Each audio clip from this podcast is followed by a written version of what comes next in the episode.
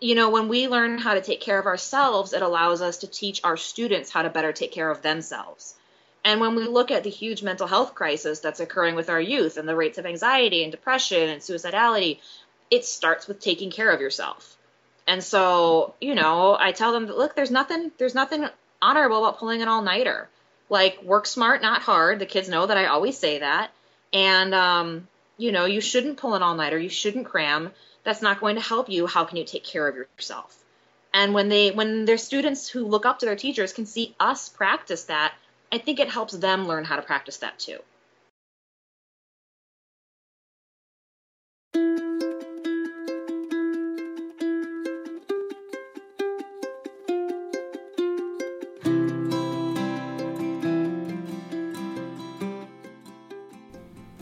Welcome to Hashtag Teacher Life.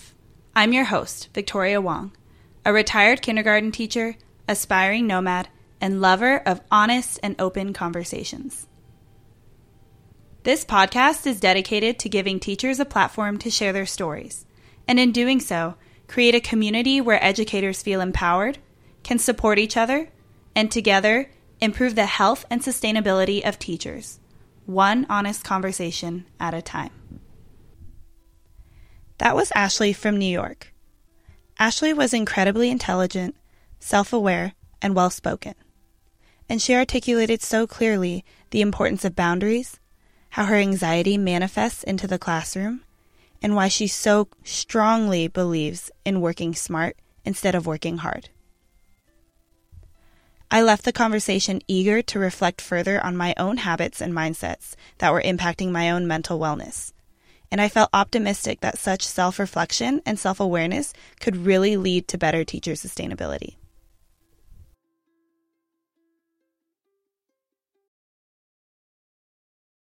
Okay, we're recording. Hey, Ashley, how are you? I'm good. How are you? Good. Um, so I always start off with asking you to describe yourself in five words. Um, all right, in five words, I would have to say I'm probably um, probably very passionate. Um, I love what I do. I um, have a sense of humor, so I guess funny. Um, I, I, can be intense um, at times. I think I'm pretty joyful. I, I, I love. I, I, find things that I love and I follow them. And I don't know, passionate. Did I say that? I think you said that for the first one. So the fast one. Okay. Um, so very, very passionate then. yes, I'm very passionate. Um, probably um, hmm uh, I think I'm loyal. I, I, think that once I decide that I, I'm loyal to something, it, it's very hard to change my mind. Mm-hmm. Oh, yeah. Um, those five words are all things that I would definitely associate with teaching. Yeah. uh, yeah, that's perfect. Um, yeah, I, I, was definitely born to teach. Um, I decided I wanted to be a teacher when I was 11, and uh, I got to college, and the first week I declared my major um, and decided that that was what I was going to do. I thought I was graduating early, and then I decided college was fun and I wanted to stick around. Um, but I declared and, and really never looked back. so you always wanted to be a teacher since like middle school? Yes. Was there something, maybe a teacher or a person or an event that made you decide you wanted that?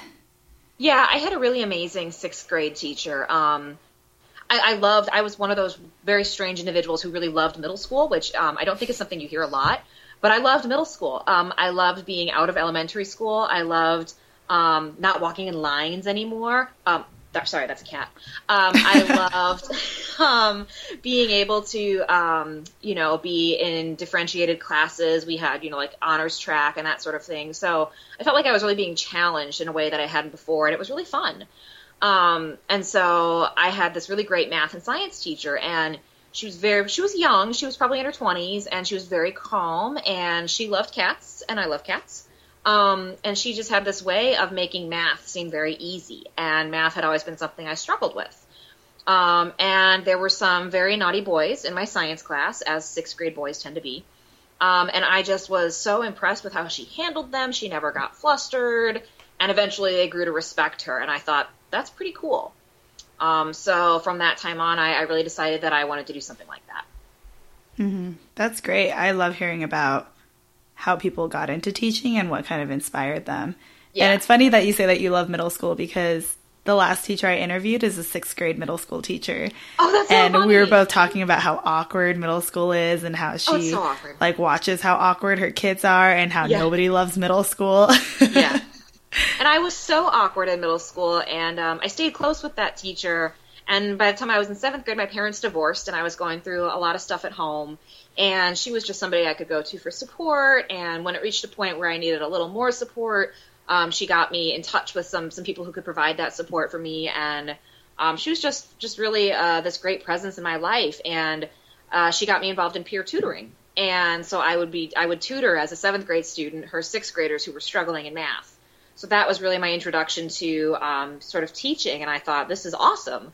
And I really liked it, and she was very encouraging and said you really have a way of explaining stuff without telling them the answer. Um, and so I, I started to, to learn how to do that when I was 12. wow, that's awesome. Yeah, so you've I been loved teaching since you were 12 then. Yeah, sure, why not? So how long have you been a teacher? This is my sixth year in the classroom. Um, I did spend one year as a daily sub um, because when I got out of school, there were not a lot of jobs. Um, it was sort of the picking up after that recession of 08, and uh, there were just no teaching jobs in the area for me. So I did a year of subbing, which was really hard. Um, and so I have utmost respect for substitutes. Um, and then I got my first job, and I was in a private school teaching 12th grade. Okay. And can you tell us a little bit more about your path in education since that first year? Sure. So I worked at the private school for a year, and um, I'm in New York State, and so the public system is is really strong, and we have a very strong pension. It's a very strong union state, and um, I, I knew that I wanted to be back in the public system. So um, I, I kind of took a gamble. I left the private school, and I took a long term sub position in a public district um, nearby.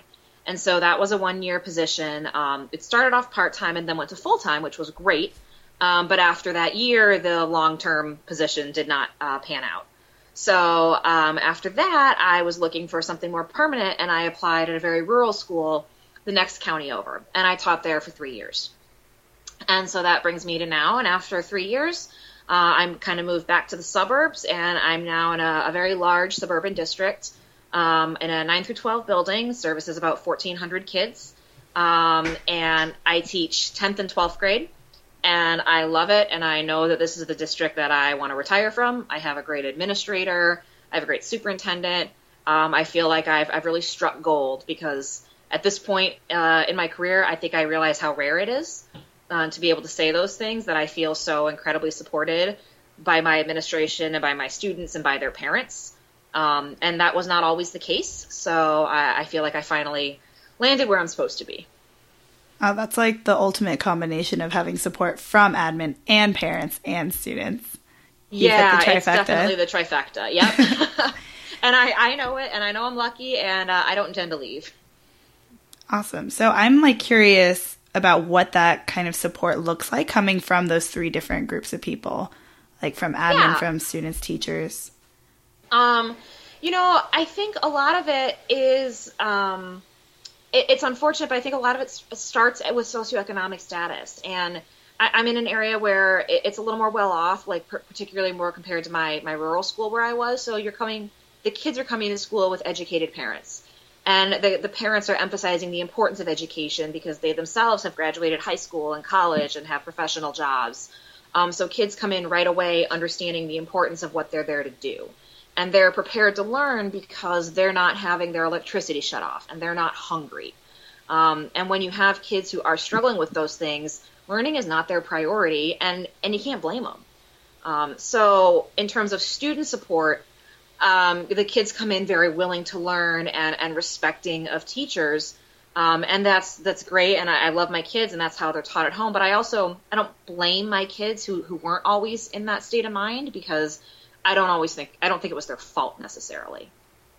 Um, parents uh, are great. I, I have never experienced those those infamous nasty parent emails um, that you, that you read about sometimes that are very amusing, but uh, probably not amusing to receive.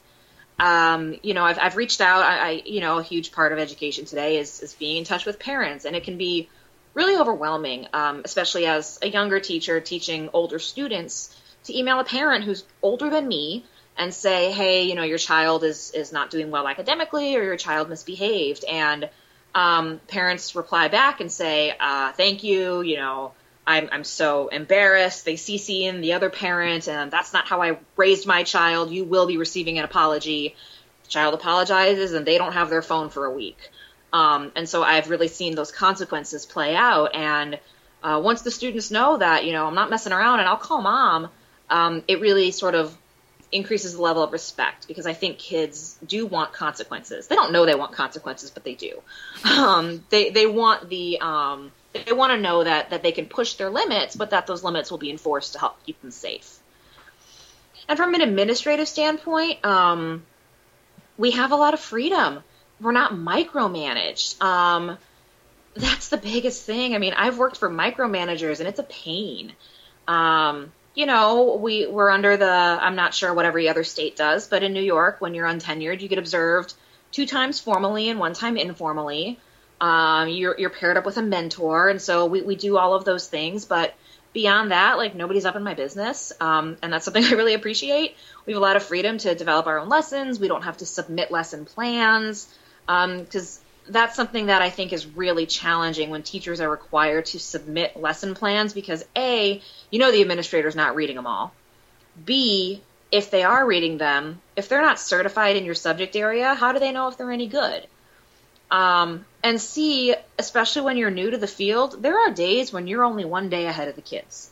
Um, sometimes you're only one period ahead of the kids. But as long as you're ahead of the kids, I think that's okay. Um, and as long as the kids don't know how how very little you're ahead of them, that's okay too. As long as you end up there in the end.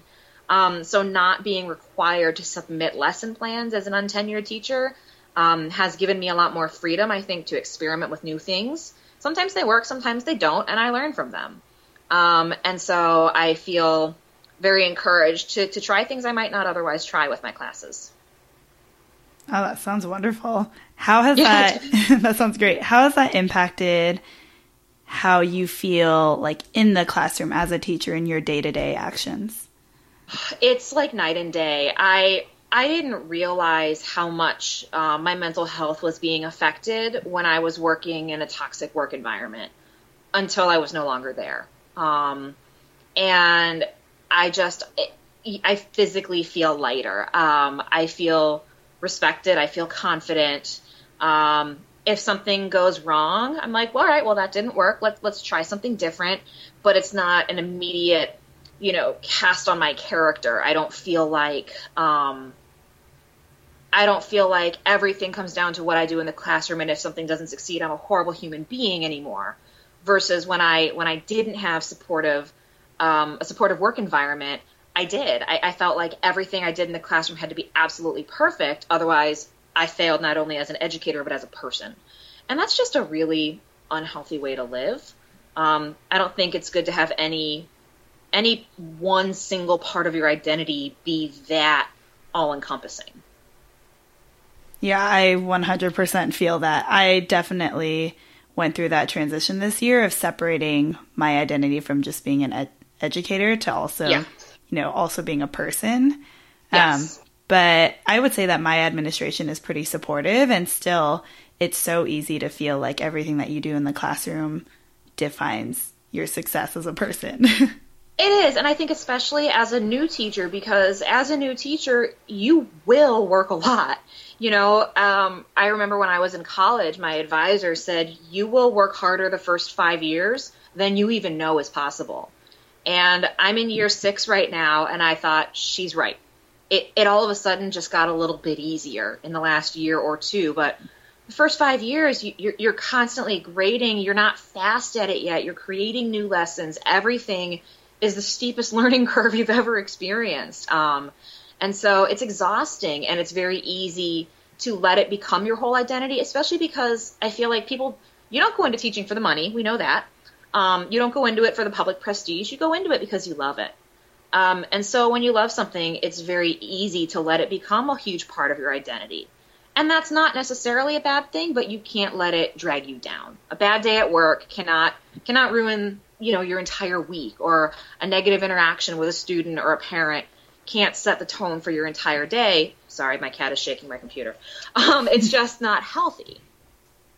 Yeah, that's a really great mindset to go into teaching with. And I think that's something that people don't really tell a lot of younger teachers. Um, so, like, what, how did you get to that point? Like, you are in year six, and it seems like you have a much more positive outlook on, and like a healthier outlook on how to balance your life as a teacher. How did you get to that point?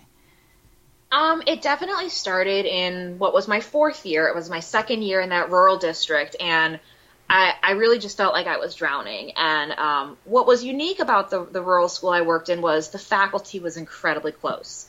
Um, we always joked it was sort of like like being combat veterans. Like you just got really close, really fast because you saw a, a, lot of stuff together, and we would go out together. It was a very young faculty, um, so that that helped me get through a lot of the stuff I experienced. But um, around Christmas time, it, it was just getting bad, you know, winter blues and that sort of thing. And I said this has to stop. So I set a, New Year's resolution for myself that one night a week I was not bringing home schoolwork. Um, and that was that was big because I was still doing work at, at my kitchen table until 9 p.m. every night. And I said one night a week, I'm not bringing it home, and, and that's my goal. Um, so I decided to make it Wednesday nights, midweek, just take a break. If I needed to do work Monday, Tuesday, Thursday, Friday, that was fine. Um, and it was really challenging, but just having that as a goal um, and having written it down and told people about it, you know, all the usual things you're supposed to do for accountability, for setting goals, um, helped me to stick to it. And I realized that I really started to look forward to those Wednesday nights. And somehow I wasn't falling behind. I, I just started to work a little smarter when I knew that I was setting that time aside for myself. Um, and it became very sacred. And sometimes I stayed in and did laundry, and sometimes I went out and sometimes I went to the gym and sometimes I ate chocolate cake. Like it varied. I didn't really have a schedule, but the only thing I didn't do was schoolwork. Um, and that became very important. So it started with a New Year's resolution. And um, now I've gotten to the point where it's very unusual for me to bring work home. I, I get a lot of it done at work. I will go in early, I will stay a little later, but I, I try not to bring work home into my personal space. Of course, I have to do it sometimes. We all do. Um, but just being very mindful of that and just saying, you know, I need to work smart and not necessarily work myself into the ground because there's nothing honorable about that. Um, there's nothing honorable about working yourself into exhaustion, although I think there is, is this rhetoric in education that makes us believe that there is. Mm-hmm. When you kind of found accountability partners, did you find that a lot of teachers were supportive of you in doing that? Did you see any pushback or like guilt tripping with wanting they to take time for yourself? They were very supportive, very very supportive, but at the same time, um, not willing to do it for themselves. Um, and so it was one of those, oh, good for you. That's never something I could do. So it, while it wasn't explicit guilt tripping, um, there, there, I felt like there was a little bit of implicit guilt. Um, and I, I just recently saw, you know, a Facebook post from a former colleague who said, "Yeah, I take parent phone calls at 6:30 a.m." And I was like, first of all, why does a parent have your cell phone number? Second of all, that's not healthy. 6:30 a.m. like that's I'm not even conscious at 6:30 a.m. And so everybody was commenting and saying, "Oh my gosh, you're so amazing! Like this is why you're such a great educator." And I commented and I just said boundaries. And several people messaged me privately and said, "Yep, someone needed to say it." Because I don't believe that that type of martyr attitude of, "Yeah, I take parent calls at 6:30 a.m. on my personal cell phone." You know what? If that works for you, fine. It happens to work for this individual, and you know what? Power to them. But if it doesn't work for someone, and I would argue that it probably doesn't work for most people, um, that doesn't mean you're a bad teacher. That doesn't mean you don't love your kids. That doesn't mean you're not incredibly dedicated. And I think we really need to work to break um, that perception that if you're a teacher, well, you do it for the kids. And that means you have to be a complete martyr and you have to give everything of yourself and you can't dedicate time to yourself or to your family. Mm-hmm. How does that idea of teachers being martyrs play a role that you've seen in like teachers' day to day lives and how they feel about themselves? Um, I think teachers are really bad at self care. Um, I think, I mean, you, you see it in the staff room. We are great stress eaters. I mean, you can always tell it's getting close to report card time when the donuts show up in the staff room. Um, we mask our feelings with food. It's just a thing. You get. I mean, considering that we our workday ends comparatively early compared to the rest of the world, it I feel like for a lot of educators, it's very hard to get into a good groove with going to the gym and, and doing something physical to take care of yourself because the work is so exhausting. I mean, being around kids all day is exhausting. So to say I'm going to go do something physical and take care of myself, um, it is hard. It's really, really hard. And well, it's easy to stay late and work with kids on extra help and coach coach a sport and run a club and you know direct the drama. Um, but what I see then is teachers getting sick, um, burning out. You know, the statistics now say that like 20% of all teachers burn out within the first five years. And to me, that's really sad because I feel like when you're when you're new to the field and you're young, and the first five years are the hardest. Like they're going to be really really hard. But if we're not um, making self care more of a priority and making it more socially acceptable, how are you not going to burn out? Like how are you not going to burn out in this field if we don't teach new teachers how to do that, and if older teachers don't set an example? Um, and I also believe it's part of setting an example to our students um, you know, I've got students who are taking AP exams right now. Last week and this week are our national AP exams, and they're exhausted and they're cramming and they're bra- not bragging, but they're saying, I only got two and a half hours of sleep last night. And I say, why? Well, I had to study. I said, but is that productive? It, you know, when we learn how to take care of ourselves, it allows us to teach our students how to better take care of themselves. And when we look at the huge mental health crisis that's occurring with our youth and the rates of anxiety and depression and suicidality, it starts with taking care of yourself. And so, you know, I tell them, look, there's nothing, there's nothing honorable about pulling an all nighter. Like, work smart, not hard. The kids know that I always say that. And, um, you know, you shouldn't pull an all nighter. You shouldn't cram.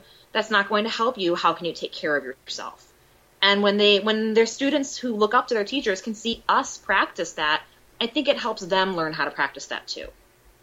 Mm-hmm. Absolutely. Yeah, I teach kindergarten, so I yeah, it's kind of like trying to instill those values, but I love what you said about working smart versus working hard because right. I definitely experienced that like growing up through high school and then also a lot in my university that I went to.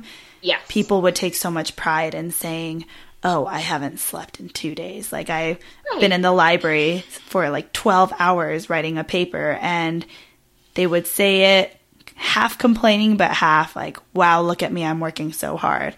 Yeah. So exactly. I think, yeah, I think I definitely went into my first year of teaching with that same mentality of, ooh, look at me. I'm such a great teacher. I get there at 6 a.m. I leave at 7 yes. p.m. I'm giving so much of myself because I'm such a caring person. Right. And exactly yeah, and it's so horrible. Like our kids should not be growing up with that mentality because no. working hard is important, but you also need to know when to stop. And you need working to know when to take important. care of yourself.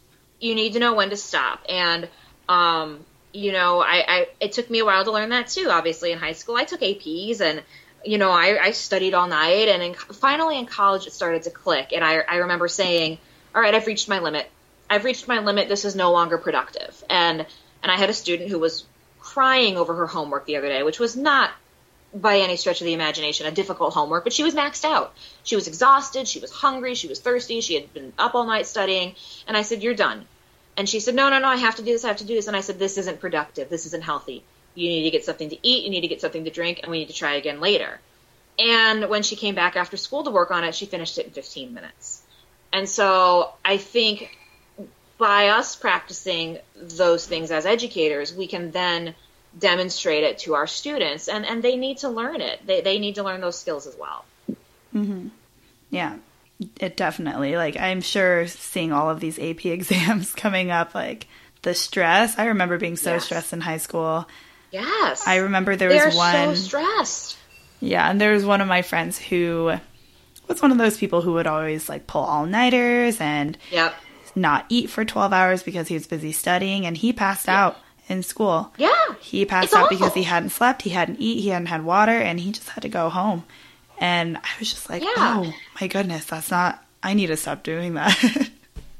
right. And I think as teachers, we don't think, oh my God, I need to stop doing that. We think, wow, they care so much. Like, it's not, caring is not a competition. and it shouldn't be.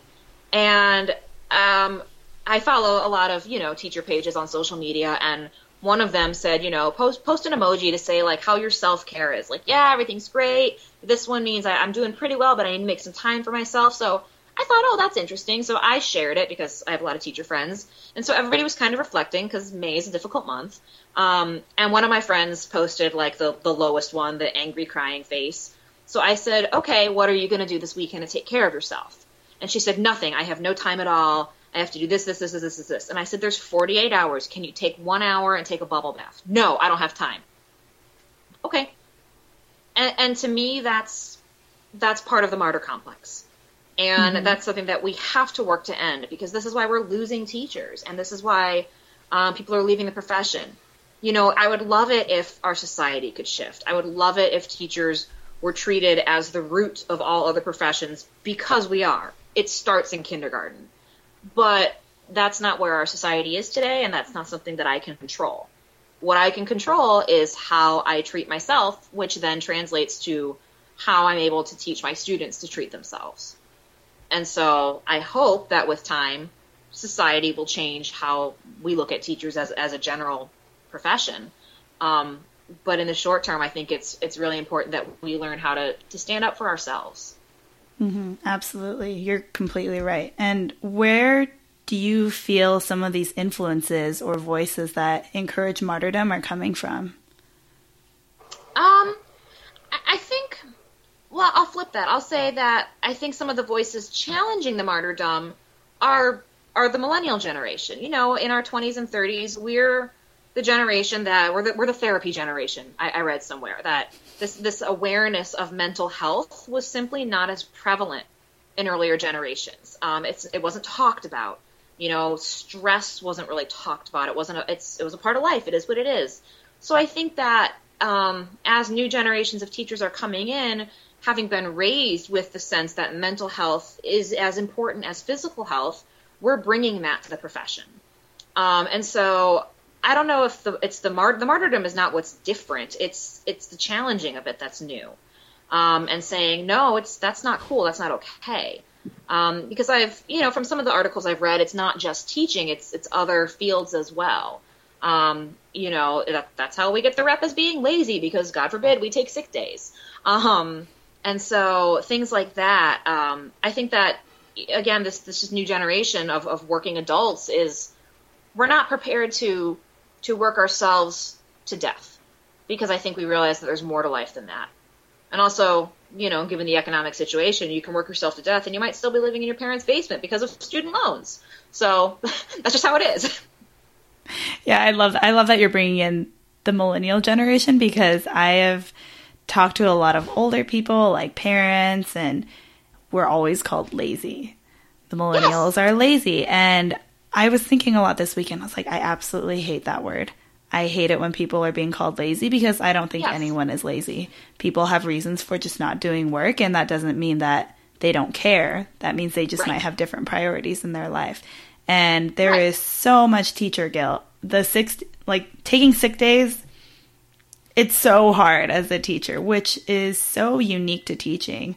Like it's I feel like there are very few professions where when you are sick, you have to spend a few hours getting all of your sub work and your sub plans done and then you spend the rest of the day worrying about your students. Yeah. It's harder to be out than it is to go to work. The number of teachers who I have seen vomiting in their own trash cans because they refuse to go home. I'm like, this is not cool. You got to leave. First of all, you could infect me, which is, you know, my biggest priority. And second of all, like, again, what sort of example are you setting? If you're sick, you should go home. And, um, but it's, they've made it so difficult. And again, I think this is where a good administration comes into play. You know, we have sick days. We're a union state. We take them. Um, I have worked in a school where if you took what the administration deemed as too many sick days, although I believe under that contract we were granted 15, which to me seems like a lot of sick days. But if somebody took six, seven sick days, um, they would get called in and talked to. And the administration would ask, you know, um, is anything going on? Can can we be more supportive? Because there's a substitute teacher shortage. Um, you have the flu, you're out for five days, like that that's a lot.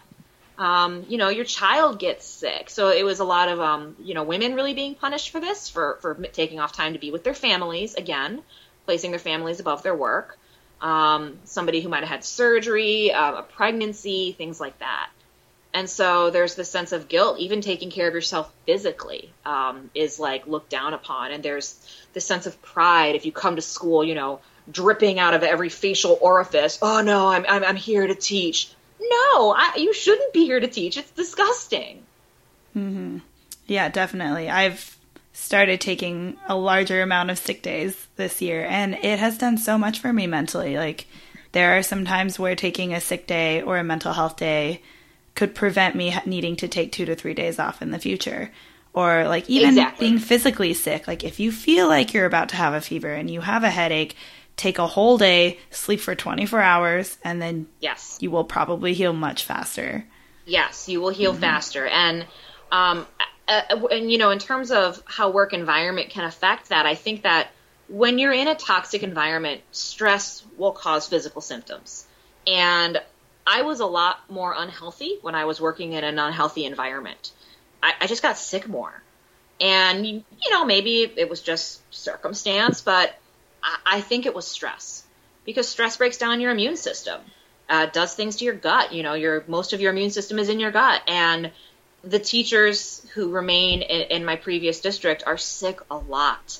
And we've started to talk about the impact of stress um, on immunity, on health. And I think that's something that also needs to be talked about when we look at um, you know, teachers missing school. And I think from a bottom line, when, when a school district looks at it and says, well, this teacher is missing too much school, okay, well, why? Do some people milk the system? Absolutely. That's going to happen anywhere. But if you're looking at a, a larger cultural problem within an individual school or a district or, or even a profession, what's happening? You know, how is stress affecting this? Plus, mm-hmm. you know, we're around kids all day and we're exposed to every germ possible. Oh my goodness. Yes. We have very few sick days, yet we are the most likely to get the weirdest diseases and infections. yes, especially mm-hmm. kindergarten, I can imagine. oh my gosh. The amount of times a student has sneezed in my face. It I don't That's the reason I teach high school, actually. I, I was debating, do I teach elementary or do I teach high school? And I thought, well, high schoolers are going to be a lot less likely to get me sick. And um, I have some obsessive compulsive tendencies, and I, I'm really kind of squeamish about germs. And I said, nope, I'm teaching high school. Yeah, my second day of teaching kindergarten, one of my students came out from the bathroom and he needed help because, you know, they don't have the motor skills to zip up their own pants. So I was on my knees, like buttoning his pants, and he's just like, ah, chew! And then just, oh gosh, oh, everything no. went on my face. And I was like, oh, I, this is my life now. Oh God, oh, I'm going to no. get sick within the first three days of school. oh, yeah. Oh yeah. mm-hmm. And I have like a relatively strong immune system, but I've yeah, I've gotten pretty sick the past two yeah. years. Yeah, you will get, mm-hmm. especially in the first couple of years, you will get very sick mm-hmm. until you're immune to everything, and then you won't get sick ever. Yeah, perks of being a teacher. exactly. you get all the diseases, and then after four or five years, you'll be fine for the rest of your life. Oh yeah, exactly. Mm-hmm. So I kind of wanted to go back to what you were talking about a little earlier of setting boundaries for yourself um, yeah, and taking care of yourself. And you say now, like you don't really take work home and you try to keep that out of your personal, um, I guess, area. Right. I guess there's like two facets to kind of detaching. Like there's not physically bringing work home, but how do you mentally detach from work? So the biggest thing was in my very first job, I, I promptly was very excited to sync up my work email with my phone. I thought this is great. I can get my work emails immediately. But then what happened was I would be laying in bed at 10:30 at night and a student would email me and I would immediately get it. Or the principal would email me and I would immediately think about it. Um, and it was awful. Even on the weekends, there was never a break, even if it wasn't urgent. And of course, most of the time it wasn't because it's never that urgent. Um, there was no break. So when I got to my second job at the long term subbing, I said, that's it. We're not putting school email on my phone. So that was a huge one. Um, I do not have my school email synced to my phone. If I want to check my school email, it takes a little more effort. And so I don't usually. I don't check my work email over the weekend, and I certainly don't check it um, night to night. Once I leave the school building, I, I am not on my email. If there's anything that urgent that somebody needs to reach me, there are ways for people I work with to reach me And if it's if it's a parent, I will catch them in the morning. Um, so detaching from email um, was a huge starting point for me, and I think that's something that um, you know, with, with the prevalence of, of technology, that we we all just feel very accountable immediately to reply to an email as fast as possible. But our sort of unspoken rule in my district is 24 hours. 24 hours to reply to an email, and that's that's fair and that's professional. Um, and it has been very helpful at times, especially if an email has made me angry. And uh, to say, you know what, I'm, I'm going to walk away from this and I will respond in 24 hours because I'm sure the response that I draft 24 hours later is a much better response than if I had responded in 10 seconds. Um, so that's one. I think, um, you know, how do else do I detach? Um, I, I, work very hard when I'm at work. Um, I think a mistake that I made earlier in my career was um, doing too much socializing at work. Which, like, of course you want to because when you're around kids all day, any grown-up time is really sacred, um, and that that makes a lot of sense. So um, what I finally started doing was really holding my lunchtime as my socialization time. Like, this is my lunch. This is my grown up time. I get to talk to somebody who's not 15 years old. Um, and I really enjoy my lunches. And I take my lunch and I actually eat it. I eat it in the staff room and I talk to other adults. And so that's really my time to be social with other adults. But during my planning periods, and we have a block schedule, so some days I have three planning periods and some days I have one. Um, during my planning periods, I work. I, I put my head down, I don't talk, and I get stuff done because I know I get my lunch, and that's when I get to talk to adults. Um, whereas I think when I was trying to restrict myself and say, no, you have to work through your lunch, or you have to be, spend lunch with the kids because that's what a dedicated teacher does. Um, I was not as productive during my planning periods because then I wanted to talk to people. Um, I wanted that break. But building in that break for myself has allowed me to be more productive with the rest of my day. And it's not that I'm avoiding work that I don't bring home, I just get it done. Um, so again, it's that work smart, not hard. And it, it took several years to figure that out. Yeah, it seems like what you've been talking about is like compartmentalizing a little bit more, like your yes. time and parts of the day and even parts of the week, and then also being more intentional about what yes. you do during certain times of the day. Yeah, I think intentional um, is a really great word to use, and um, you know, my my school does a lot with mindfulness. We start teaching it from kindergarten onward with you know emotional regulation and you know what does it feel like if I'm angry, and up to high school in terms of you know stress management. And so you know that catches on with the faculty as well. And I think being very mindful of you know what am I doing right now? Is this is this going to make me feel good later? Um, is this going to you know waste my time because sometimes it's fine to waste time. Sometimes, especially at lunch, you know, I need five minutes to sit on social media and scroll and just decompress, and that's fine because that's it's intentional mindlessness. Um, but to just be aware of what you're doing, I think just as as humans, we waste a lot of time each day. I mean, I know I'm guilty ever since um, the iPhone came out with the screen time feature. Like, I was horrified at how much time I spend on my phone. And we're all guilty of that. But um, you know, at work, I started thinking about it. Okay, well, what else do I do mindlessly that maybe is contributing to my stress because I'm not using my time wisely? Um, so that that intentionality and being mindful of it um, has really been helpful.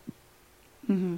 I love that. Yeah, I have just started kind of compartmentalizing a little bit more and being more intentional, and I don't bring work home anymore, and it has helped so much. And I found that the thing that I spent the most time doing was just walking around my school during my planning yes. periods, like I try and print something from my room, walk to the workroom. Oh no, it didn't print. Walk back. Go to the bathroom. Oh no, this one's taken. Go to another bathroom. Oh no, it's taken. Okay, mm-hmm. I'm walk back to I like I'm gonna walk back to my classroom and wait like and 40 minutes would just go by and I'm like, what have I been doing this whole time? Oh, I've just right. been walking around the whole school. Right. And you know what? Sometimes you need that. Sometimes you need to move, especially um, if I have two block periods back to back. I get sleepy. And so I've learned you got to go on a 10 minute walk. Um, otherwise, I will fall asleep, and that's embarrassing. Um, but, you know, realizing, and I think, um, you know, learning to be more aware of what are the habits, you know, because we're not we're not perfect, and what are our own habits that are maybe making our lives more difficult. We work in a challenging profession, um, but that doesn't mean that all of our own habits are always on point. And I think being mindful and reflective of, of how are your own habits making your life easier or harder Um, it doesn't mean it doesn't excuse any of the other factors that that make teaching really challenging because it is challenging. But there's ways to make it there's ways to help make it a little easier on yourself. Just like I always tell my students, don't procrastinate. You know, if you procrastinate, you're going to be very stressed out the night before, and they say, yeah, yeah, yeah, I know, and they do it anyway. And as adults, we're really no better. We're just a little bit older. mm-hmm. So, um, you know, practicing what we try to teach. Yeah, definitely. And apart from kind of like socializing during your planning times, what are some other habits that you've learned to change or develop? Um, I don't take my phone with me. I don't have my own classroom. I share, and so um, if I know that I have a lot of work to do, my phone will stay in my desk, and I leave the room. I leave my phone there, so I'm not even remotely tempted to text anybody, to check anything. I, I'm completely engaged in work. Um, so that is something that really helps me because if I if I leave my phone away, that's solid 55 minutes of work that I know is going to get done. Um, I try to go to locations where I'm not going to be around people who will distract me because um, you know there's some people who just like to talk and that's fine. And sometimes i'm okay with that and sometimes i think no i need to be somewhere that's going to be a little more secluded. So finding those spaces um, within the building if it's possible that maximize my productivity. Um, being smart about when i do certain things uh, if i need to run a bunch of copies friday afternoon stay after 20 minutes on friday afternoon nobody's there nobody's at the copiers i can run them both at one time so, you know, versus Monday morning when everybody is there and they jam and then everybody gets mad. So, you know, just learning little habits like that. Yeah, I love that. There's definitely a lot of wisdom to like what you just shared because you got to figure out the best time to yes. like get everything done and then also like think about where you are mentally and yeah. like what you're capable of doing at that moment. Like I do all my copies during my planning period Monday morning because I my brain doesn't work and all I yeah. need to do is just take all the papers and stick them in the printer and then just run them and then yeah, I've done all my copies. Yeah, and then like yeah, you got to figure out like what time works best for you like physically and also mentally like where is your yes. brain at too. Yeah, like I know if I have last block free and it's a Friday, I'm not getting anything done. I would love to say I'll grade a class of papers, but realistically, if it's a Friday and I have the last block free, I'm probably going to sit and talk to the teacher I share a room with. And so, you know what? I accept that. That's fine. I, I kind of factor that into my workload time. Like, oh, okay, Friday, I have last block free. Probably not going to get anything done. And so I, I, plan that as sort of a light work period. Maybe I'll organize something. Um, and I can chat, and there's there's value to that as well. You know, the, it's important, I think, to find the value in what you do. Um, it's not always, and it's, and to allow yourself that break from from nose to the grindstone of everything you're supposed to be doing at all times because we, we can't we can't function like that. Mm-hmm. Yeah, and it's we definitely need to take away that expectation that we should be yeah. super productive every single minute of every single day. Like we have yeah. to understand that we do need a break. Like I love that you kind of sometimes plan mindless blocks of time where you don't yes. have to think because it's inevitable. Like it's going to happen. And yeah. I definitely went through that period where like I'm a perfectionist. I want to make everything perfect and always have all my habits be so consistent and yes. it's physically impossible and mentally impossible. And yes. then after I kind of waste away a chunk of time where I was supposed to be doing something, I'm like, "Oh no, I'm terrible. Right. I'm unproductive. Right. I'm lazy." and right. you got to be like compassionate with yourself too. Yeah, and that's a really good point because I feel like you know you can't be an edu- an educator and not be empathetic, right? We are empathetic to our students. We practice empathy all day, but I don't think teachers are very good at practicing empathy on themselves. Um, I think that we understand, you know, that not all not all students are the same, and that we can hold someone to high standards, but also you know, not be crushed if they don't reach those standards, but help them try again. That's what we do. And yet, for ourselves, if we don't reach that standard we set, it's immediately crushing. Um, and I don't know if that, I mean, I, that's definitely a personal thing, but I seem to have found it with, with a lot of people that I, that have also entered education. And my theory is it's because, you know, you don't go into education if you hated school. you go into education if, if probably if you at least had a positive or, or neutrally positive uh, relationship with school. And so, um, you know, probably people who become teachers were at least average to good students, and um, it's difficult to to feel like you're not you're not you know being successful. And this is a field where you, you're not always going to be successful because you're working with humans, and it's hard to sometimes feel successful when when the little humans are rebelling, and that's just what it is. Mm-hmm.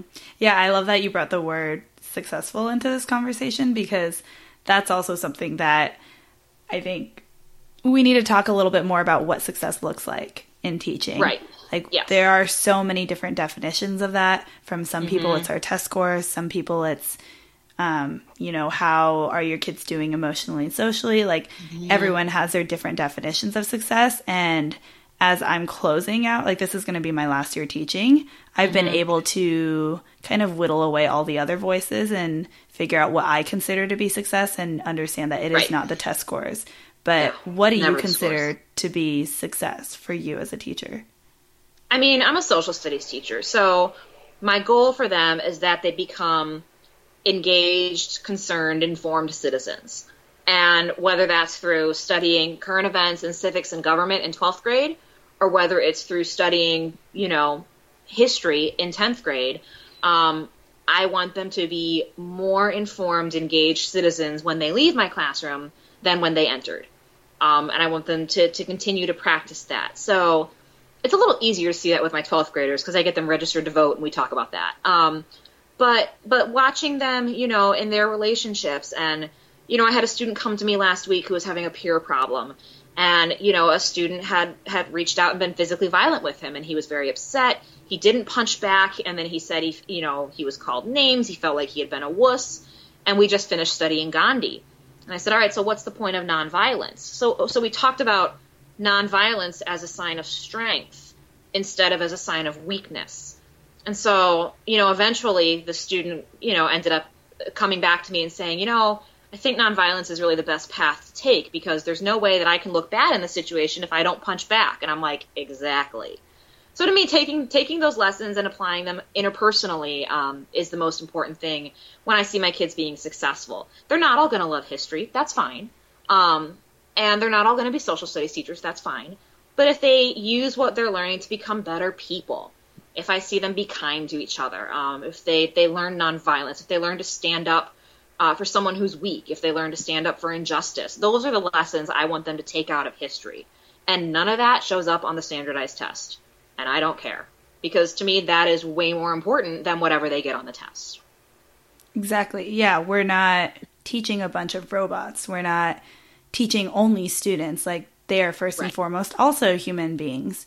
Like, right. just as we are first and foremost human beings and then teachers. So, right. I completely agree. Like, what I kind of decided was by the time my students leave kindergarten, I want them to understand their emotions. I want them to have a love of learning, feel safe at school. And if I've done that, then I've been successful. And right. maybe some of them do well on their standardized tests, and maybe some of them don't. Maybe some of them can read at a higher level than others. But in the end, if they come to school feeling safe with a smile on their face, knowing yeah. that they can trust their teachers and being yeah. able to communicate, then that's all I wanted them to do. Exactly. Yeah. Mm-hmm. Exactly. And I think that uh, I think that I would argue that a lot of teachers have similar goals. The question is, what do you know the other stakeholders have as as signs of success in education? And when you've got a teacher who's you know passionate about social emotional development and and teaching kids how to stand up, you know, to to injustice and that sort of thing, but you've got a district that wants you to raise the testing, you know, percentage to 86%, that's so challenging you know and it's like you you don't see what happens in my classroom. You don't see the amazing growth these kids make over the year. And on one hand that makes me sad. I'm like i wish i wish that the people who who judge and ridicule teachers could be in our classrooms and see what we see with these kids because that's that's the amazing part um, but i don't care what my kids get on their test I, I prep them for it because i want them to be successful and that's part of my responsibility to successful in the conventional sense in terms of doing well. Um, but that matters so little to me. And I always tell them that the day of the test that I don't care what you get on that test because what you learned can't be measured. And inevitably, I think that reduces some of their test anxiety, and they usually do okay. Yeah, that's great. Do you find that a lot of your kids do have a lot of test anxiety? Yes, there is a lot of test anxiety, um, which is interesting because as someone who has generalized anxiety, I was always anxious about everything in my life except tests. You put a, a bubble sheet in front of me, and I went to my Zen place. Um, so it is very astonishing to me how many of my kids have such severe test anxiety. Um, and it manifests in very different ways. You know, some kids become uh, very needy and, and they show up 10 minutes before and they want me, quiz me, quiz me, quiz me. They want me to review with them immediately. And they know everything. They're fine. These are kids who have a 96 average. Um, sometimes they just simply don't perform well. This is a student who's done all their homework, who participates in class, who knows everything, and they go and get a 40% on the test because they see that test and they go blank. Um, some kids won't come to school. There's a lot of avoidance. Kids won't come to school. Um, some we have more and more kids getting 504 plans for anxiety, so they can test in um, a smaller environment with reduced stimulation. So it manifests in very different ways, but there's a lot more of it than there was. You know, I graduated high school 10 years ago. So um, it's a little crazy to me. Mm-hmm. I was kind of the same way. Like, I would do really, really well on tests because I was like, okay, question, answer, fill in the bubble, question, answer, fill in the bubble. Like, everything is very rigid yeah, exactly. and structured. And I was like, I can handle this. And then outside yes. of that, I'm like, ah. yes. Mm-hmm. Um, so you mentioned having anxiety, and you've been talking about mental health. What mm-hmm. does how does anxiety influence your teaching? I guess, and then also vice versa. How does being a teacher impact yeah. your anxiety? Um, I definitely think in some ways um, having anxiety makes me a better teacher because I'm very organized. You know, anxiety is you are always prepared for the worst. And in teaching, that's not always a bad thing. so anxiety leads me to over prepare. Um, and in teaching, that means I'm caught unaware fewer times. So I think, especially in my first couple of years of teaching, when there's always a lot of surprises because you never know what those kids are going to say or do. Um, because of my high levels of anxiety, I had already run through every worst case scenario, and whatever the kids threw at me was nowhere near as bad as what my brain had thrown at me. Um, so I can always make things so much worse than they will be in reality. So that has been helpful in a sense.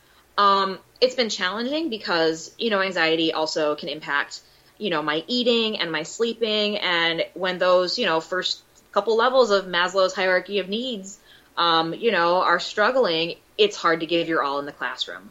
Um, when my anxiety gets out of control, I don't, I don't always eat my food very well. And so then I feel very weak and, you know, there's nothing like being hangry in front of a class of 27 10th graders at 2:30 in the afternoon. So um, that has made it really difficult um, at times, and also sleep. Um, I've struggled a lot with insomnia. Um, I was always one of those kids who would lay there and, and calculate backwards from the time I had to get up and say, well, if I fall asleep now, I can get seven hours of sleep. But if I fall asleep then, I'll get six hours and 27 minutes of sleep. And I'm now one of those adults who does the same thing. Um, so uh, that has uh, definitely made things challenging. And you know, I always tell myself, well, if worse comes to worse, you can you can call in in the morning. But then there's always the question of, oh, then you got to do sub plans, so it's better to go to work. Um, so a little bit of, you know, I, I've done my own therapy with this, but also just experience and saying, you know what, if I don't sleep tonight, I will be tired tomorrow, and I'll get through it because it's not going to kill me there have been days where I've gone to work on very little sleep and I have been very tired and I've gotten through it. Um, and so sort of that, I guess it's, I guess you'd call it radical acceptance. Like, I don't really like how this is going to turn out, but I accept it and I know I can get through it. Um, in terms of, you know, when it starts to affect, affect my eating, um, I put myself on a schedule.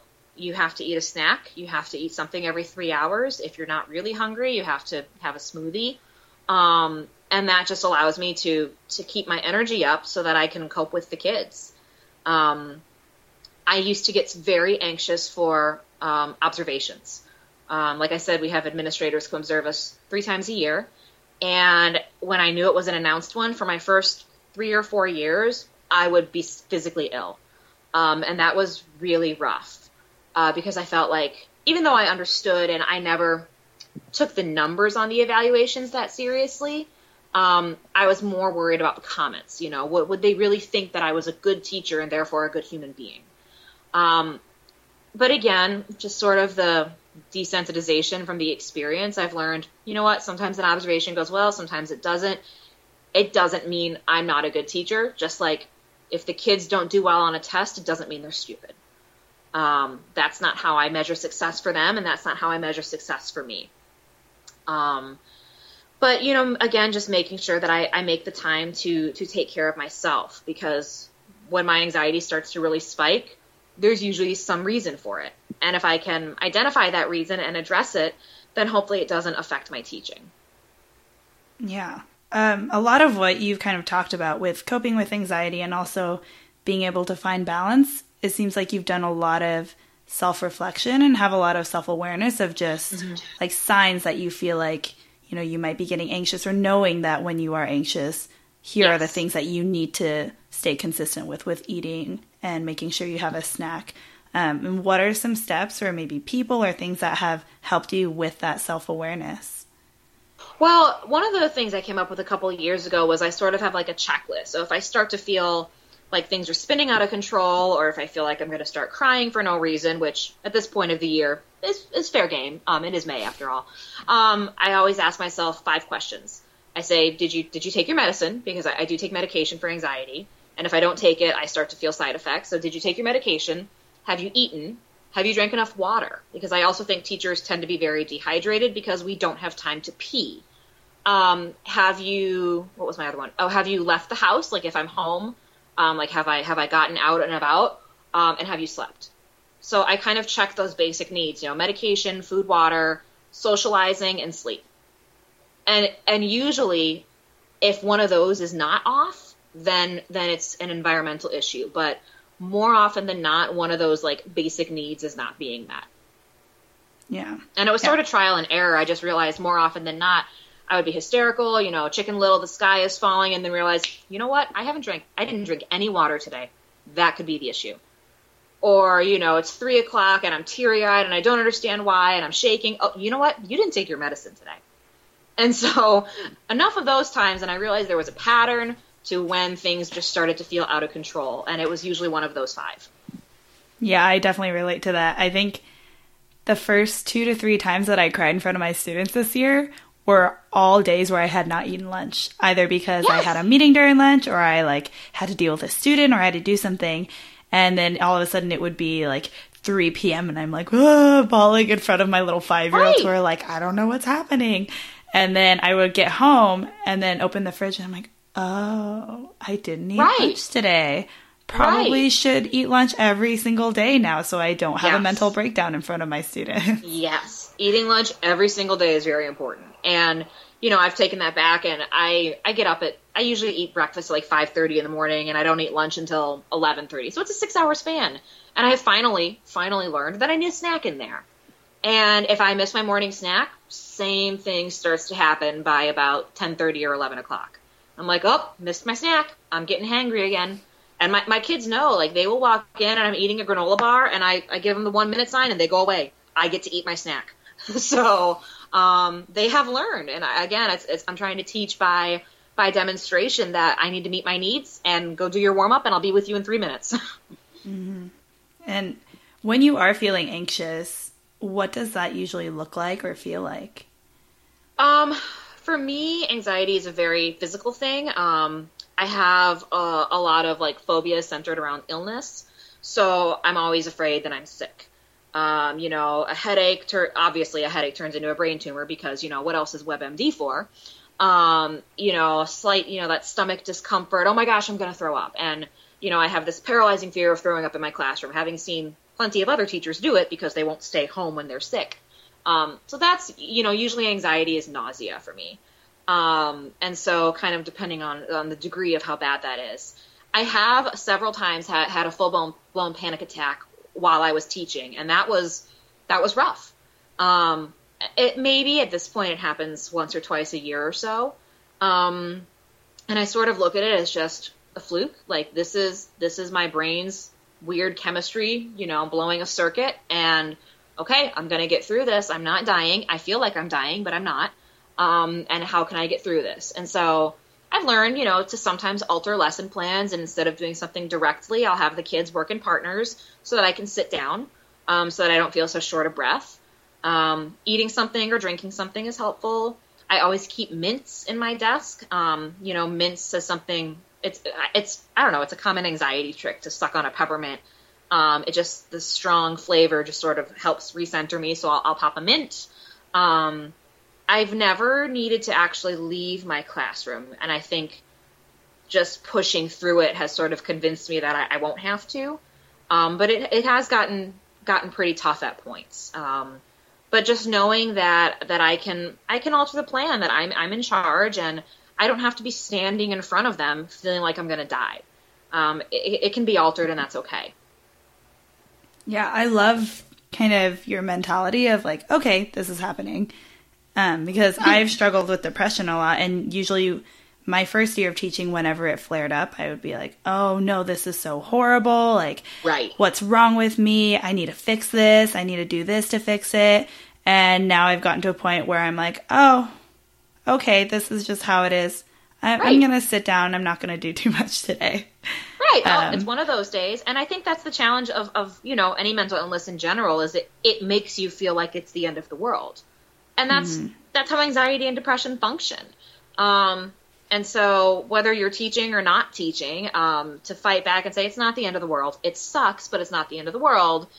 And what can I do to make my life a little bit easier while I cope with this? You know, just like if you have a cold, you don't force yourself to go run 10 miles. You know, if you're having a flare up of anxiety or depression, what can you do to make your day a little bit easier? Mm-hmm. I love the comparison of like mental illness and physical illness because there's definitely an imbalance between how people perceive them. Huge. Um, and do you imbalance.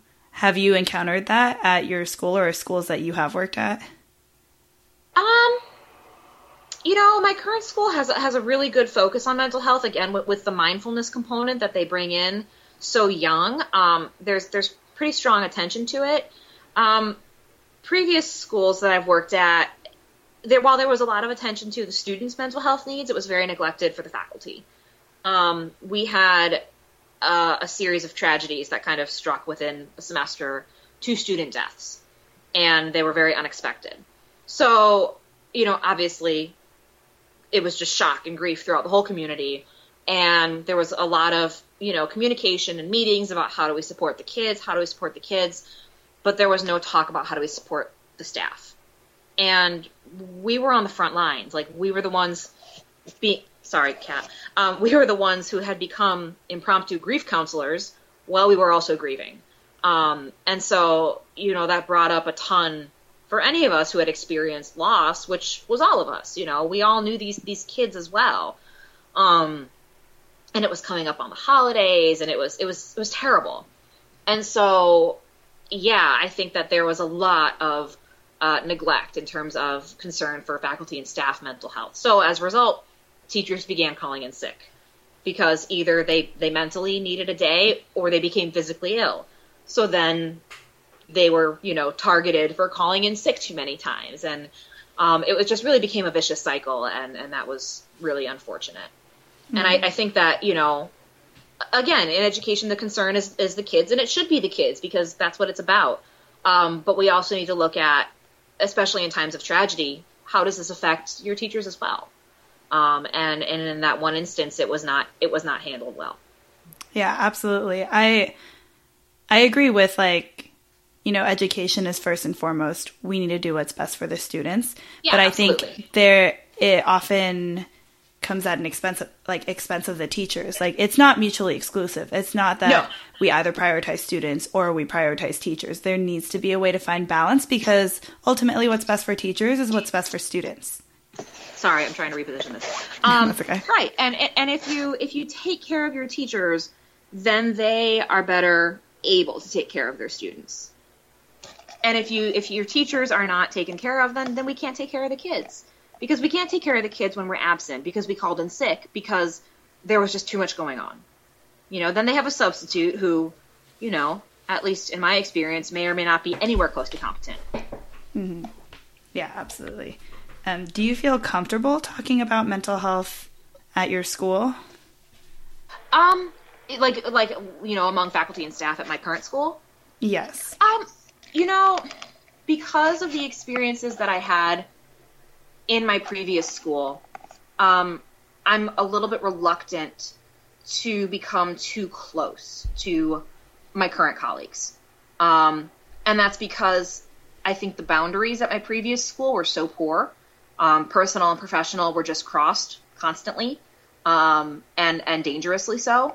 And so, as a result of that, um, I, I haven't personally. However, I don't feel that it's a particularly hostile environment for it. It's just not something that I have chosen to really engage in because of my previous experiences. Mm-hmm. Um, yeah. I, I choose not to bring a lot of my personal life in um, really at all, beyond the fact that, you know, I live here and I have cats and I'm doing this this weekend. So.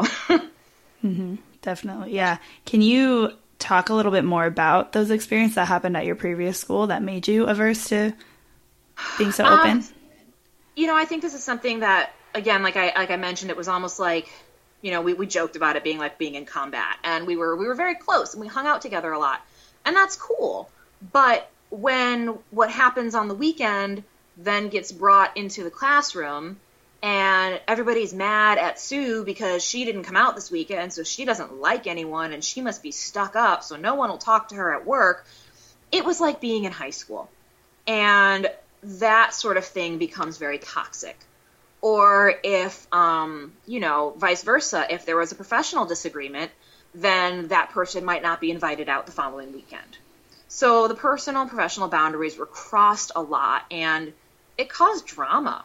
You know it was it, it was high school drama and it was very frustrating and it, it did become toxic. And a huge part of the mentality was was perpetuated by by the faculty and staff and by the administration under the guise of, well, we're all one big family. And I started to really think about that and I started to really reject it because we're not family. Right? We're not family at a workplace. You can you can support each other, you can, you know, um, be there for each other, you can work excellent, you can work really really well together, but it's not your family. You have a family. And you have a personal life.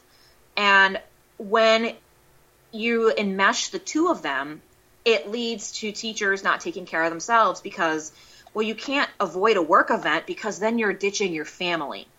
You know, you can't refuse to chaperone the prom because then you're abandoning your family. And, it really, you know, um, sort of made that, that toxic martyr mindset a lot worse. Yeah, taking away those boundaries ultimately mixes professional and personal lives. And the whole point of self care, and a large part of it is being able to detach from work and find something right. outside of it. And when your whole personal right. life is filled with people from work, that's impossible.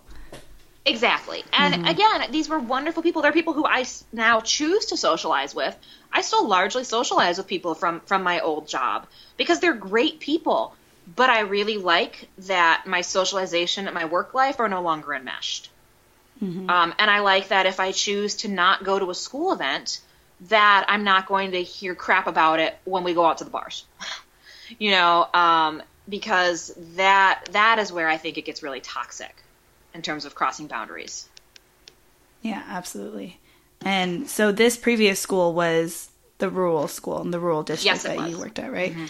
Yeah. And so you've worked in a private school in a rural district mm-hmm. and then mm-hmm. in a public school in a suburban yes. area. What are some differences that you've noticed throughout all I guess all three of the schools that you've worked at? Yeah. So the private school was um, you know, money talked. And I think that's that's something that any teacher will tell you in a private school. Um, I know, you know, in some states private schools are awesome in my state, I feel like private schools are not that great because you're not part of the public pension system, which is good, um, and you're not unionized. And, and those are two things that I think are really important for educators. So we had no union, we had no pension, um, and the salary was incredibly low. Like I started off teaching and I was making twenty eight thousand, and like I had a master's degree, so that was very very low pay. Um, and I think the highest paid teacher topped out at like sixty it was very low. Um, so, and there was also um, very much grade. There was a lot of grade inflation. You know, every kid had to pass because parents were paying for that education. Um, and so, granted, well, most of the kids passed on their own because they also would not accept students who who couldn't pass. Um, you occasionally had a kid who, by by laziness or by other circumstance, wasn't passing for whatever for whatever reason, and those grades magically got rewritten. Um, and so that was very frustrating to me, and I disagreed with it on an ideological level.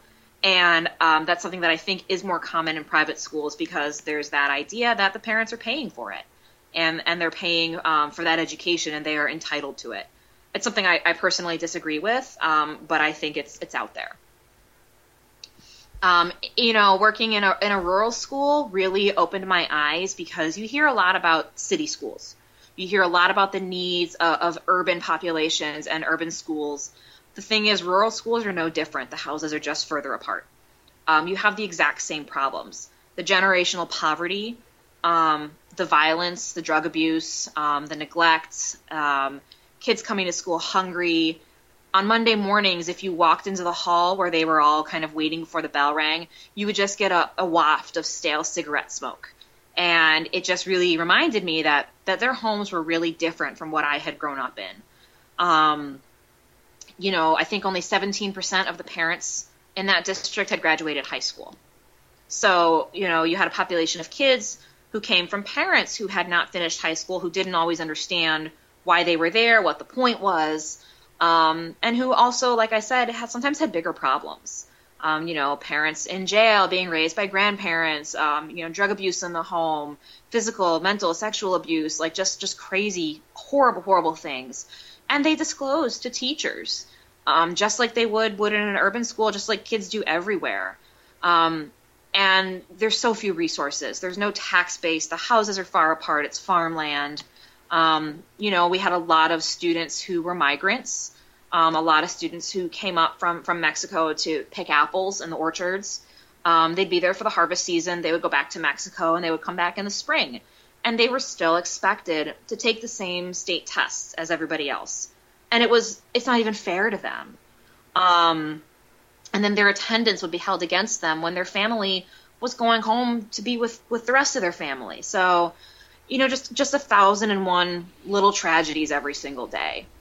Um, with that being said, there were parts of it that I just loved because um, you could you could expose the kids to so much because their worldview was so limited.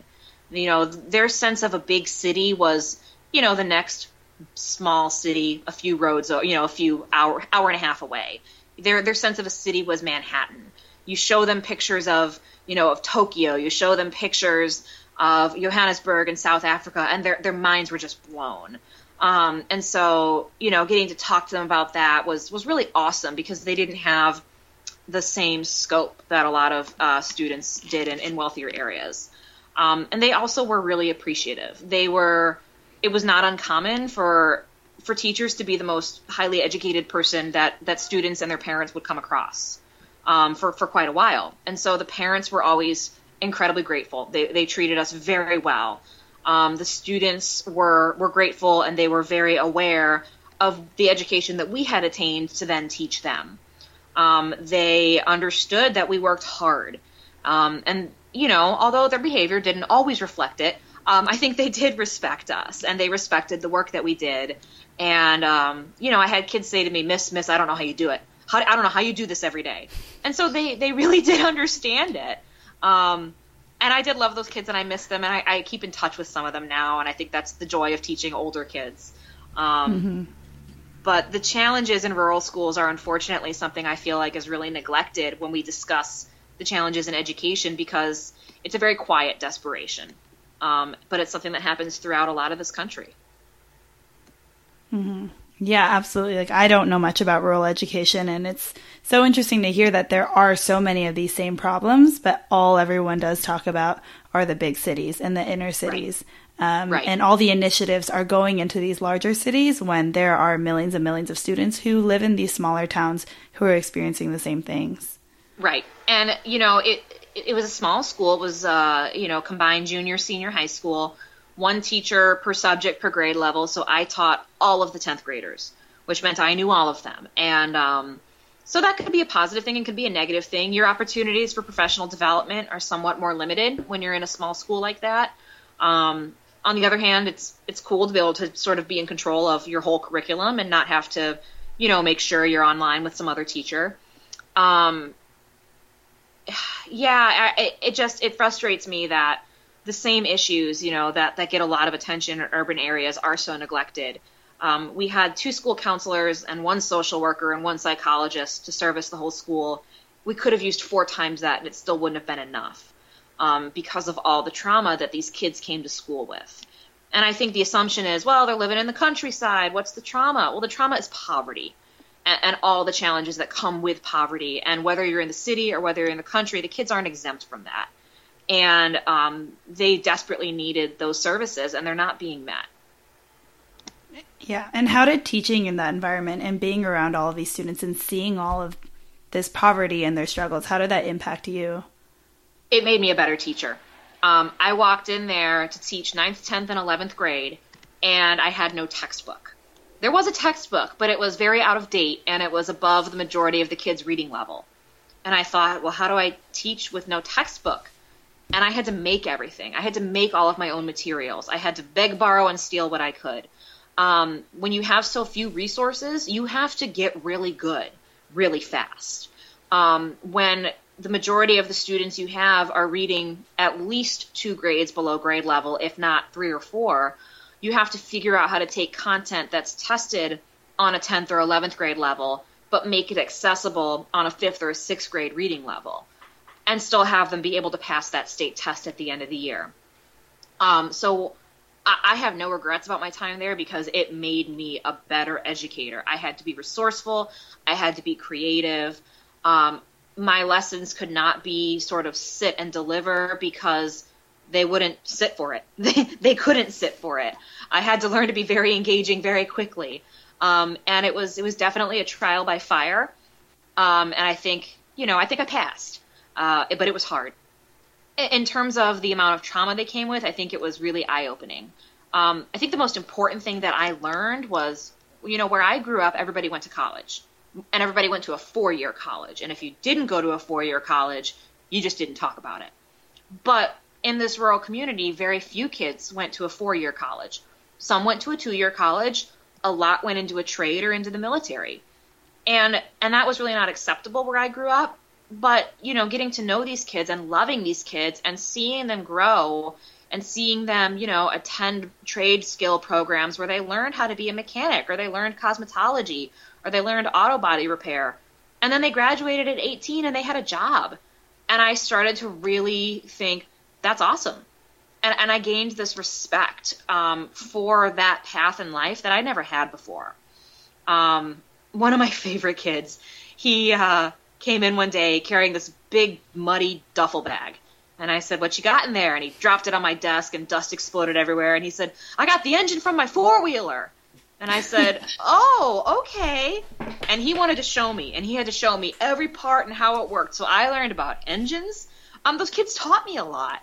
You know, mm-hmm. I would mm-hmm. tell them, Hey, my car is making this funny noise. And 10 of them would want to look at it right away. And I said, You're not touching my car.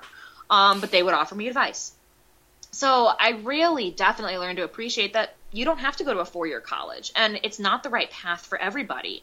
And I think that's something that um, that our country is is now regretting that we don't have enough people working in trades. Um, and so working in, in this school really taught me that trades are valuable and that, you know, kids can have a good life even if they don't go to a four year college. And, you know, some of the kids that I, I loved best ended up doing military and two year college and, and technical school and not a four year liberal arts college the way I did. And they're doing great. And um, that was really valuable for me to learn. Yeah, I grew up in a similar environment as you where um, all I, I knew I was absolutely going to college. Everyone around sure. me was going to college. It was expected. And the school that I work at is our mission is to and through college. And we're working with the population that we work with. The majority of our students' parents have not gone to college. A lot of them do work in trades. And it's important to have college be an opportunity. Like we need to give sure. them that opportunity, but there is definitely there is not a need to make it the only metric no. of success. Again, like there are so many different definitions of that. And in doing so, like when we are saying college is the only way to be successful. Like we are telling these kids that what their parents are doing is not valuable and is not exactly. important. Yeah. Exactly. And I think that's fundamentally really disrespectful and really elitist. And um, like I said, I, I was really sort of regretful of the way that I had spoken about about trades and about community colleges when I was young. And I'm so grateful to to my kids that I had at that school for opening my eyes and showing me that there's another way. Um, and now that I'm at, at a different school where it's much more for your college track, I have a few kids who are not planning to do that. And one of them was very challenging early in the year. He said, "I'm not going to I'm not going to college. I'm going into the Navy SEALs." And I said, "That's incredible." You, he had already been accepted to the SEALs, you know, early in the year. Um, and he said, "Do you think I should go to college?" And I said, "Not if you don't want to.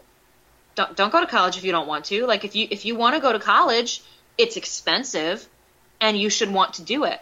And that student and I have gotten along great all year.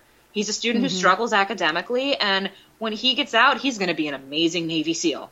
Like we will all be safer because he is a Navy SEAL. And, and that's amazing. And I'm really so grateful to my kids for opening my eyes to that. I think, you know, the fact that we can learn from our students is something that's that's just really a valuable part of our job. Exactly. Yeah, I definitely I mean people see it as a one-way street where we are the ones who are teaching our students everything.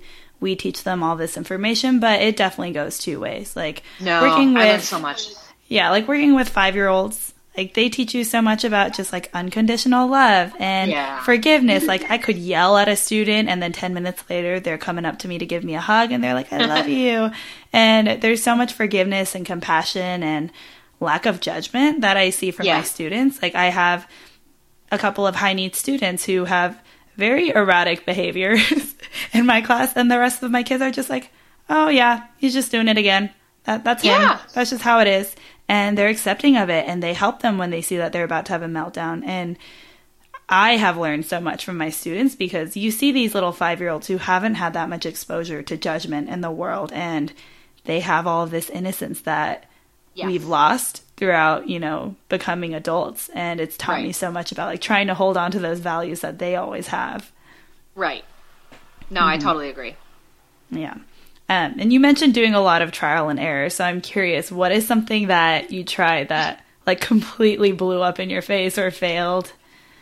Oh, I have failed at so many things. Um, well, you mean in terms of like pedagogy or in terms of could be anything. Anything? Well, I guess yeah. the one that comes to mind. This was more, you know, this was the point that I realized I was no younger, no longer as young as I thought I was, because I was trying to be hip and use the lingo that all the kids were using, which, by the way, is a terrible idea. So this was, I don't know, three, four years ago. It was in that rural district, and uh, one of the kids said, Hey, you know, miss, what are you going to do this weekend? And I said, Oh, you know, Netflix and chill. Because I thought it was this awesome, hip new phrase to encapsulate what I did every weekend, which was lay on the couch, watch some reruns of Friends on Netflix, and pet my cats. Do you know what Netflix and chill means? Oh, me? Yeah. Oh, yeah, I think I do know. But I think I used to ha- also have that same impression until I saw it being used a lot more in memes and like more right. on social media. And I was like, oh, this doesn't mean what I thought it meant. Correct. So I thought the kids were like, really? And they said, I said, yeah. So the next class comes in and asks me the same thing. What are you doing this weekend? And I thought, well, how nice. I'm making these connections with the kids. And I said, oh, you know, Netflix and chill. And they were like, huh, fascinating. So the same thing kept happening all day. And I thought, wow, these kids are like so connected with me. So just sort of by coincidence that weekend, I, I was on Facebook and I saw one of those memes that used the phrase Netflix and chill. And I thought, well, that's strange. So I decided to go to Urban Dictionary and look up the phrase. And I learned that it meant to have casual sex without your parents knowing that you were doing it. So I was horrified. I screamed. My roommate came running in. I said, "Oh my gosh! I just told 90 teenagers that I was going to have casual sex. I don't. I, I got to fix this." So I went in on Monday and I stood in front of the class and I said, "I I need to to tell you something. I, I made a statement on Friday, and I didn't entirely know the meaning of what I was saying." So they burst out laughing because they all knew what I was talking about. so I said, you know, when I said Netflix and chill, what I meant was, so I had to do this four times. Um, they thought it was hysterical. The the rumor spread. Everybody told everybody, and finally, like three weeks later, the principal comes up to me in the hallway. And again, I was a new teacher. And he said, Oh, hey, you know, hey, I had to tell you something. I'm like, Yeah, what? And he said, Netflix and chill. And I was horrified. So that was when I decided I was no longer going to try to speak like the kids. Um, and that was when, when they schooled me. So that went horribly wrong. And um, that class has now graduated. But one of them recently, you know, messaged me to tell me how they had done at college their first year and said, Hey, do you remember when you said Netflix and chill? I said, Yes, thank you very much for that. I do remember it. And so, you know um, they're going to be telling that story over and over again, too. oh, absolutely. Absolutely. So that went horribly wrong. Um, yeah, that was pretty bad. Lesson learned always look things up on Urban Dictionary. Always look things up on Urban Dictionary before you say them to a room full of teenagers. Mm-hmm. That's great. And yeah. what what is um I mean you've been teaching for a while so I'm sure you have a lot of these, but what are some moments of like joy that you've had with your students or things that you think of to keep you motivated? Oh my gosh, there's just so many. I mean, mm-hmm. I, one that comes to mind was was last year. Was you know my last year in the rural district. At that point, I, I knew I was leaving, um, and it was the day of the of the state test. And so I had shown up at 6 a.m. I had brought donuts and coffee and bagels and juice and breakfast for the kids, and 45 kids showed up to review, which was more than half of the kids I was teaching. So we're crammed in my classroom. We were reviewing. I had them in circles doing games and just looking around the room and seeing them all there, you know, eating and drinking, knowing they had a good breakfast and and quizzing each other and encouraging each other, and then with 10 minutes to go, I cut it off and I said, okay, we're done studying. And I had everybody get in a circle and we did some yoga. And we did some stretches and we did some breathing and we did some positive affirmations. And I said, I want you all to close your eyes. And I said, I want you to think about, you know, a funny memory that you have from this year. And I want you to, to think about something that you learned, whether or not it was in this class. What's something that you learned this year that you're proud of? and so I kept my eyes open and I, I looked around that circle of kids and just seeing them all standing there with their eyes closed, you know, powdered sugar on their faces, um, knowing that they were all nervous going into this test, they were they were trying and they were all had their eyes closed and they were smiling and they were thinking about something they were proud of. Um, that was a really awesome moment. No, oh, that's amazing. yeah, it was amazing. awesome. Yeah. Um, well, it's time to kind of start start wrapping up a little bit. Um, and I've been asking everyone if you had to give advice to someone who is a teacher who is struggling and having mm-hmm. a hard time, what would you say to them? I would say work smart, not hard. Mm-hmm. Work smart, not hard. Figure out, look, examine your habits. Figure out is there anything that you can do differently to maximize your productivity you know, during your work time and what can you do to make your personal time more sacred for yourself? Because you've got to take that personal time. If you don't, you'll burn out. Um, and you should take that personal time and you have a right to that personal time, regardless of what anybody says.